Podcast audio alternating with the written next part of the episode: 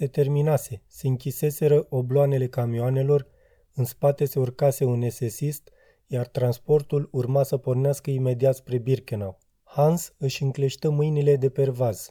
Auzi cum polonezii discută cu voce ridicată în paturi. Ar fi vrut să urle, mânat de vaga iluzie că cineva era auzi urletul și ar veni grăbit în ajutor. Dar niciun sunet nu ieșea de pe buze. Lacrimile îi se adunară calm în ochi. Apoi cineva își puse brațul în jurul lui. Era Zimmer, polonezul gras din Poznan. Of, băiete, ei nu vor mai plânge. Pentru ei se dă ultimul cântec de jale. Bărbatul simți cum Hans tremură. Hai, trebuie să te îmbărbătezi. Situația ta e cu totul alta. Ție-ți merge destul de bine aici la noi în cameră. Ești tânăr și puternic și știi că medicul șef te place. Ai dreptate, Țimăr. Nu mi-e de mine, ci de oamenii care se duc pe nesimțite spre abator. Țimăr zâmbi abia perceptibil. Mii, milioane s-au tot dus așa. Atunci ai plâns? Abia acum că se întâmplă totul în fața ochilor tăi ești așa dărâmat. Dar nu ți-o iau un nume de rău, să știi. Ai văzut prea puține.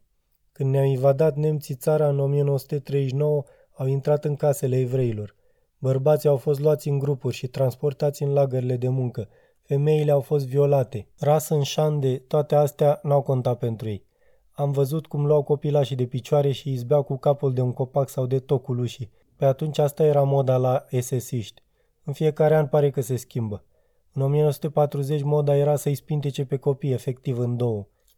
În 41 luau o găleată cu apă și îi băgau pe copilaș cu capul în ea, iar micuții se înnecau în 10 cm de apă.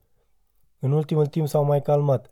Acum îi ucid pe evrei cu gaz, lagările au devenit sanatorii în comparație cu câțiva ani în urmă, pentru că acum extermină oamenii mult mai sistematic. Deci în regiunea voastră s-au întâmplat multe.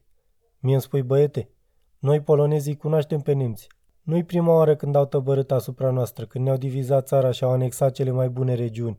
Iar și iar au înfulecat cele mai frumoase bucăți din Polonia.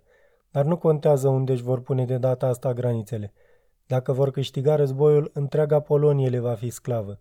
Însă îl vor pierde și atunci ni se va face dreptate.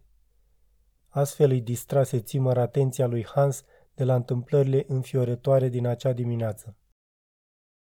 A fost un fragment din cartea Auschwitz, Ultima stație, de Eddie Devin, la editura Humanitas. Lectura George Harry Popescu